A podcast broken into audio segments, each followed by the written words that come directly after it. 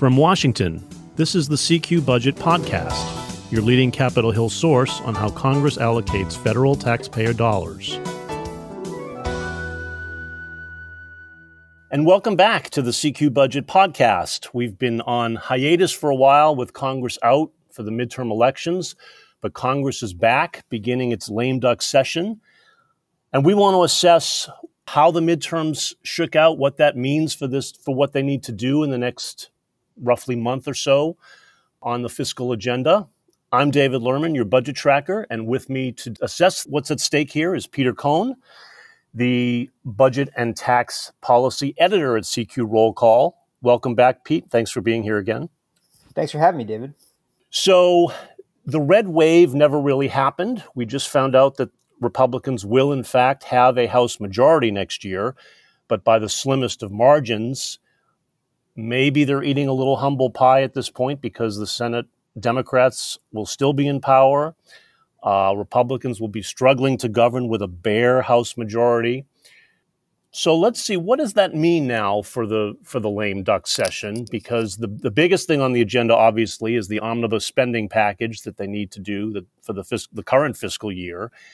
I'm wondering does it make it easier now for them to cut a deal because the politics have subsided and Republicans don't exactly feel empowered by the results of the election? Uh, do you think it makes it a little? Do you think we get a deal a little easier? Well, I don't think the politics have really subsided much. You've got uh, you still got a, a, a, huge amount of pressure on the Republican leadership in both chambers. I mean, let's back up a second and look at what happened um, last week. I mean, really, you know the, the wave that everybody talked about for the last at least for the last month or so didn't materialize. Although if you go back a couple of months nobody was really talking about a wave. You know this is back when abortion was still polling higher in in uh, the, on the list of issues that voters cared about.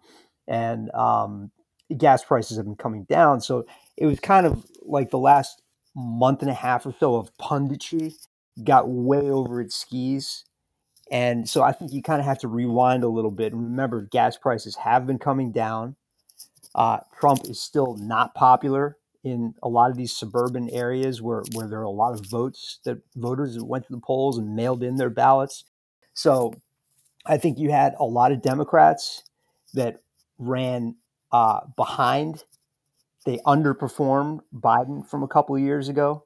And you had a lot of Republicans, and the Washington Post did a great article about this today a lot had a lot of Republicans that overperformed Trump from a couple of years ago. So they didn't come they didn't quite, you know, turn the turn the dial completely on a lot of the races I think Republicans were hopeful about about turning.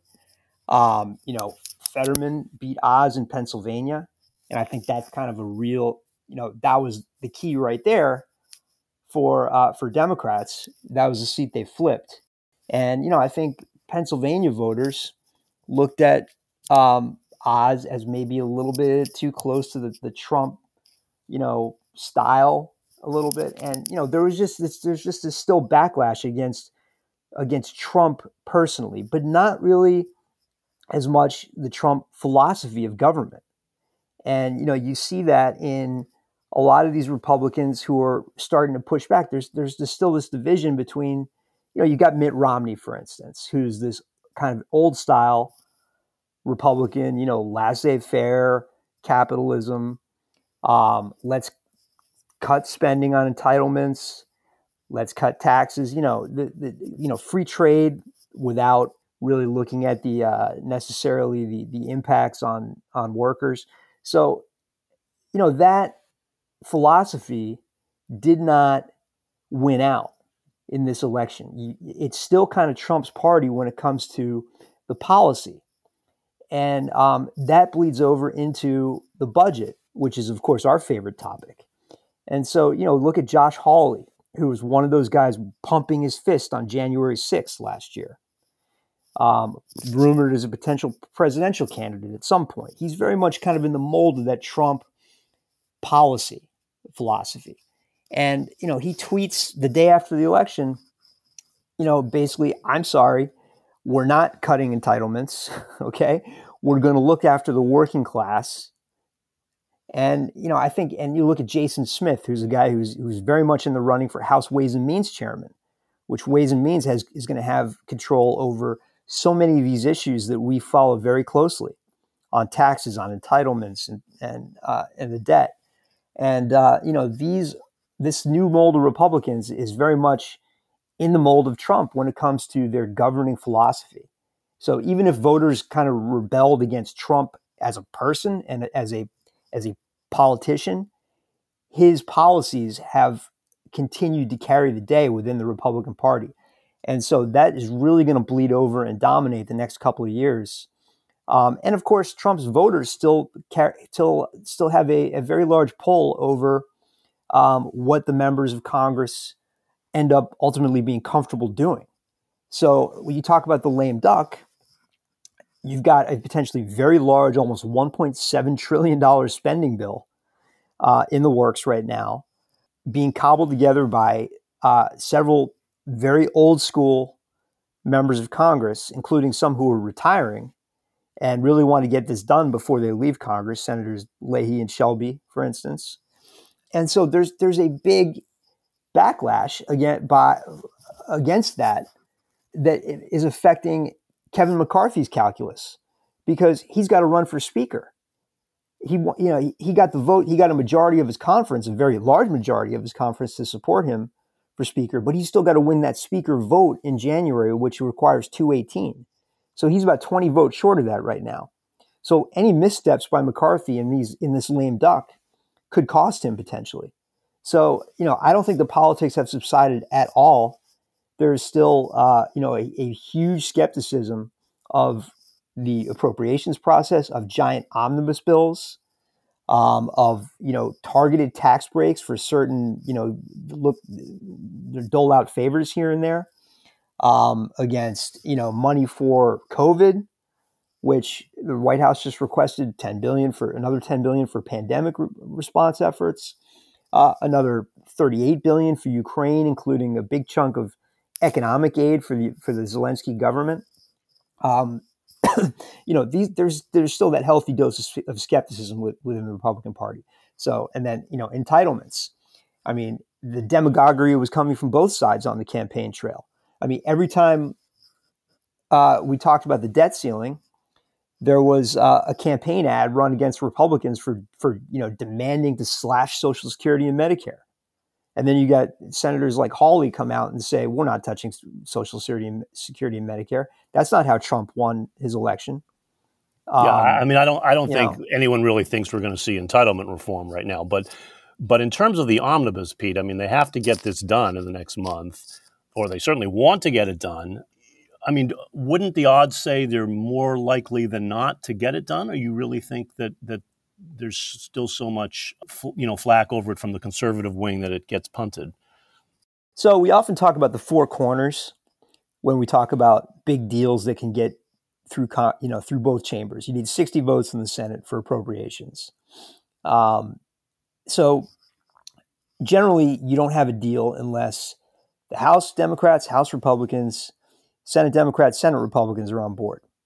Now, in this case, McCarthy can't necessarily get too involved in the nitty gritty of a gigantic $1.7 trillion spending bill, right? Because of the pressures we just talked about. But you still got three corners. And Nancy Pelosi is still Speaker, last time I checked, until January 3rd. So um, I think what you may see happen here is more of a, a tripartite deal rather than a four corners deal that goes to the floor and you have the House Republicans kind of, you know, gently walk away from their, you know, gently remove their fingerprints from the deal.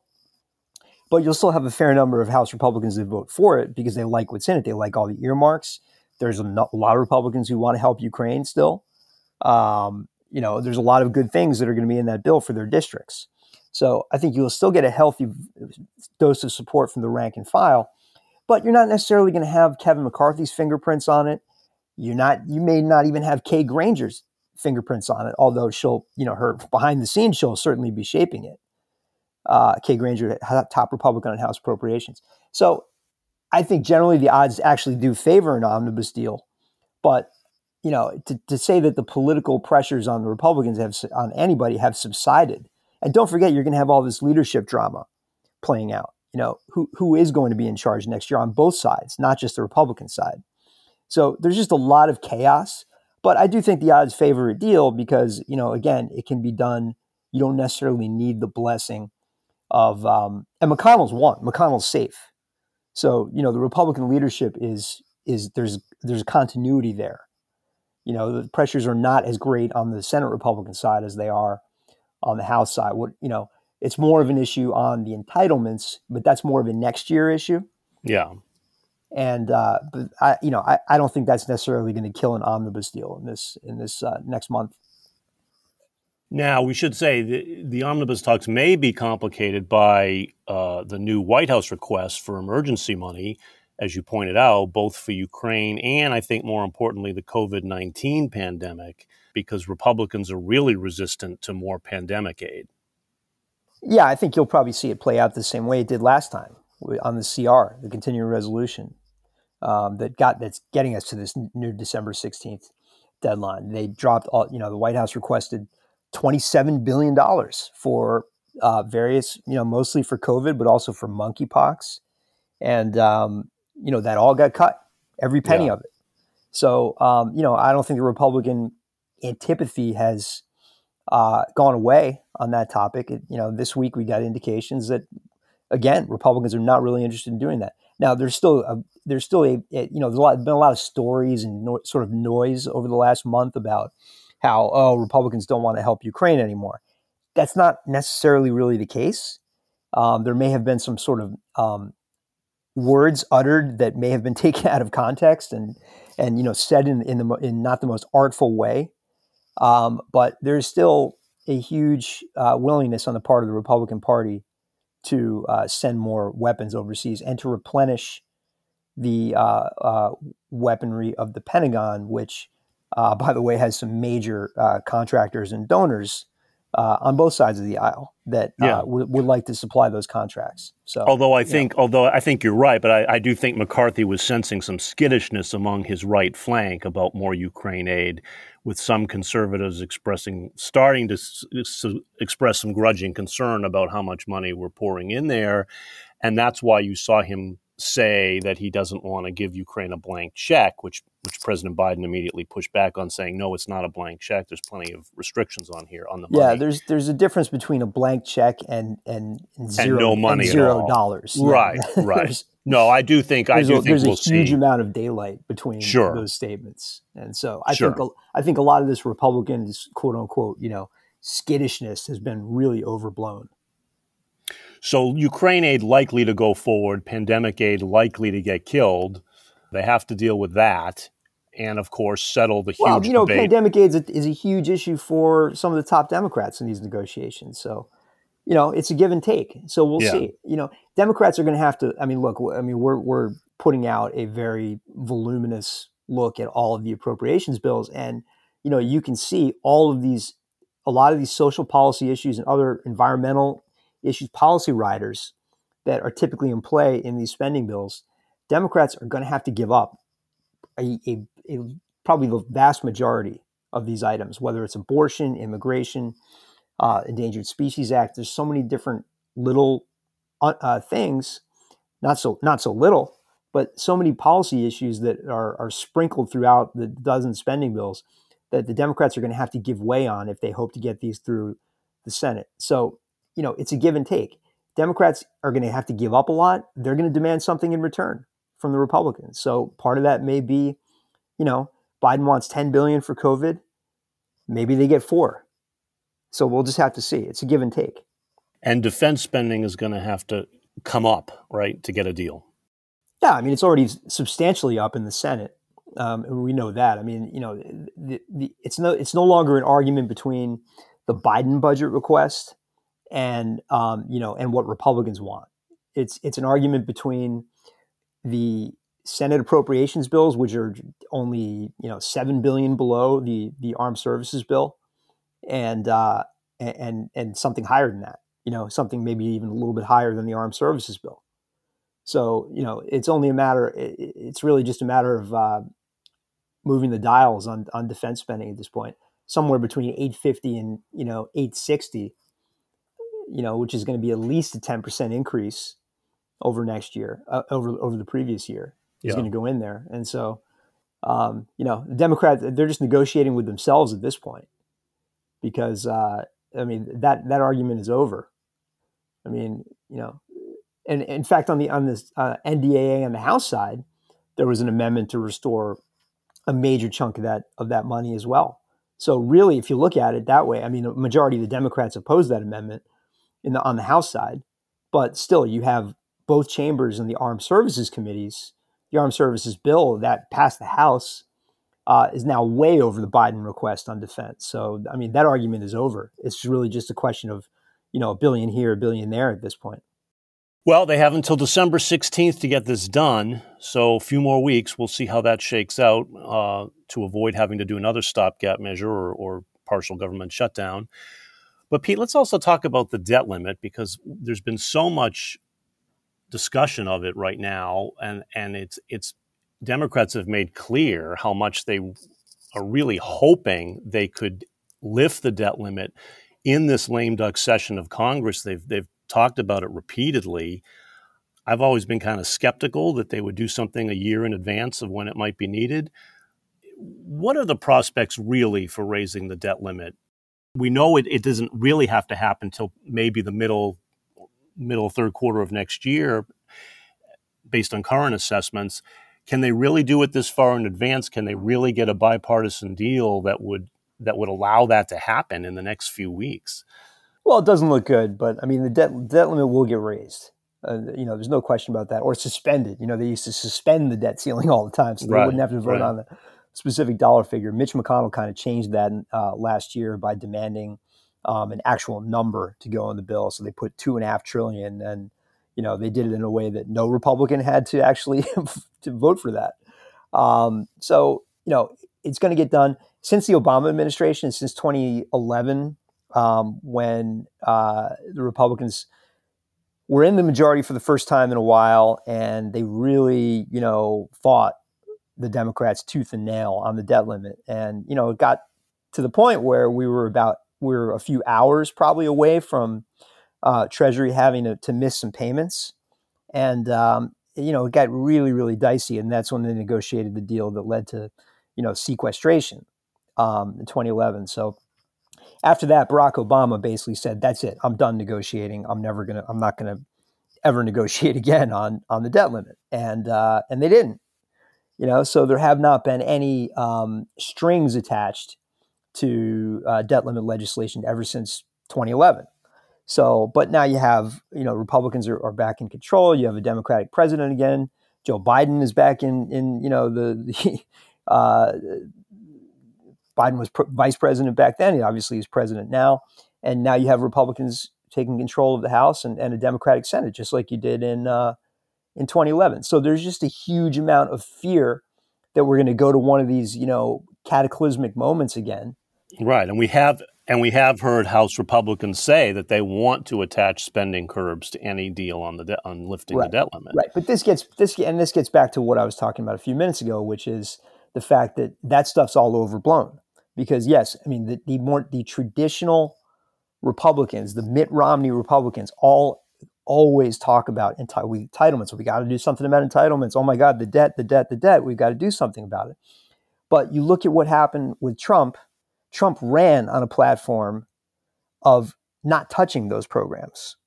Okay, and you look at all the the demagoguery on the campaign trail by the Democrats when you know anytime somebody pointed out, oh, on on page 40 of the Republican uh, budget, the the Republican alternative budget, they included a line that talked about raising the retirement age for Social Security and Medicare, and boom, that became a campaign ad that was run in districts all over the country, and probably contributed to uh, the Democrats, you know, somewhat surprising uh, results last week in the election. So you combine the sort of Trumpian uh, wing of the party, which says keep your keep you know keep your government hands off my Medicare, uh, and with the Democrats who never miss an opportunity to, you know, to score a political win on the entitlement question, and that adds up to absolutely nothing happening on entitlements, uh, you know, and certainly not uh, at the point of a gun when the debt limit deadline is staring down, staring at everybody.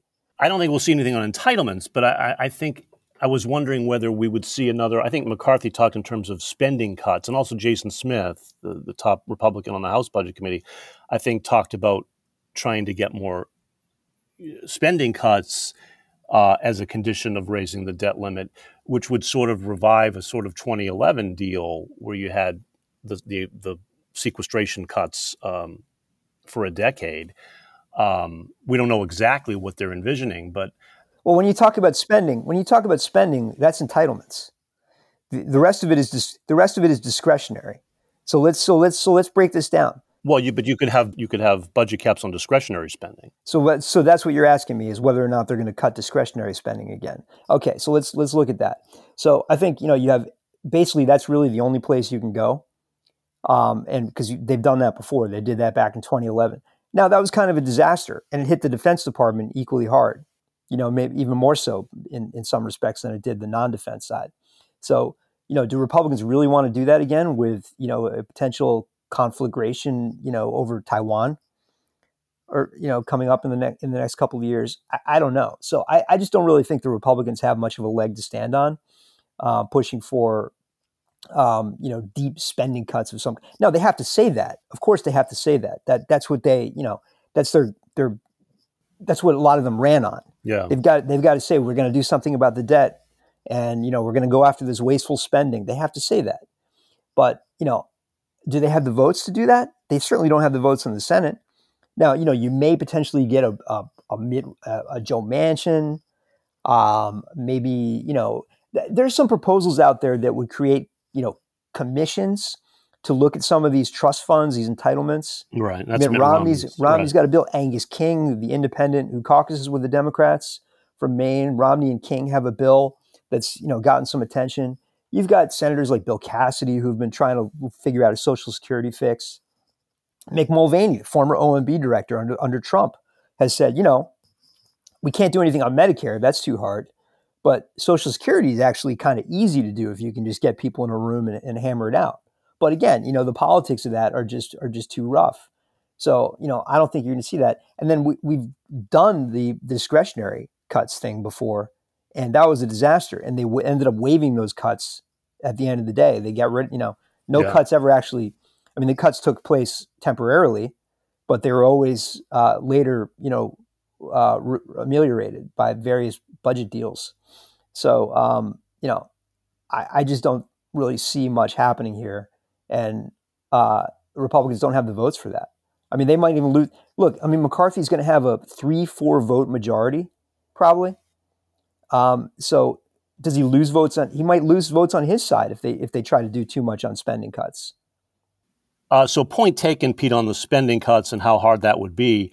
But do Republicans have much incentive to really get a debt limit deal done in this lame duck session? I mean, I don't really see what incentive they have to do it right now when they know they know they'll be in power in the House next year, and the deadline isn't until next year for the debt limit.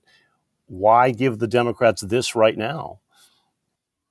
Well, if they get something in return, I mean, if they can get something like this Romney King bill attached to the omnibus along with the debt limit increase, I think that'd be enough. That's a face saving mechanism. That's going to create these commissions to, you know, to look at these um, uh, some of these entitlement programs with their with trust funds, and um, you know, but again, it, it's it's it's all about what can happen between. They're they're so preoccupied right now. There's all this leadership drama. Um, they've just got they've got to just do the the you know the housekeeping stuff, and then they and they want to go home for Christmas. So, you know, we talked about can they do reconciliation again? They could, but it doesn't seem like the will is there. You know, I mean, the White House is telling people that oh, they don't think they have enough votes in the Senate, so um, you know, I mean, I think the House Democrats are, are ready to go on reconciliation um, to do it, but you know, they're it doesn't it, it that's a headache for Schumer because of vote-a-ramas and you got to deal with Joe Manchin and all that stuff. So it just looks like they're going to run out of time yeah. this year. And before we go, we should say now that the House, that now that Republicans are going to control the House again, they do have to decide on whether to continue with with earmarks, the spending earmarks, uh, and it's a contentious enough issue, I think, that they punted on a vote that was expected to happen this week on that issue in the Republican conference. Sometime after Thanksgiving, they will return to that and take a vote on whether to continue earmarks after a decade long ban that, you know, we've had earmarks back now for about two years under Democrats. Republicans have always been a little more resistant to restoring earmarks. Any guess how this shakes out? Sounds like Republicans have been playing along recently and, and accepting a lot of earmarks, certainly. Yeah, I think that was a, a tell that um, they are, you know, quite divided on this topic. And now the Democrats have hung on to the Senate, and you know, their Democrats in the Senate are probably full steam ahead on earmarks. I think this was an indication that um, you know earmarks are going to stay, and uh, you know, you had actually a majority of the conference last year supported earmarks when the Democrats were in control of the, of the Senate. And in fact, you know, as as our colleague Aiden has fleshed out, uh, looked at the numbers, support for earmarks among Republicans this this past year has only grown in the House over, over the first year they did it two years ago. So uh, I think earmarks are going to end up staying. Now, of course, you know, don't hold me to that, but um, yeah. the vote, you know, the vote's off until after Thanksgiving. But I think all the indications are that um, you know the conference is going to end up probably with a, a, a slim majority among the Republicans in favor of earmarks, and they'll stay. And uh, whoever doesn't want earmarks can just not not ask for them, which is how they've been doing it the last couple of years. Okay, we will see how they vote on earmarks, but that's all the time we have for today. Peter Cohn, tax and budget policy editor at CQ Roll Call. Thanks again for being here, Pete. Thanks a lot, David. Till next time. And thank you all for listening. We'll see you next time.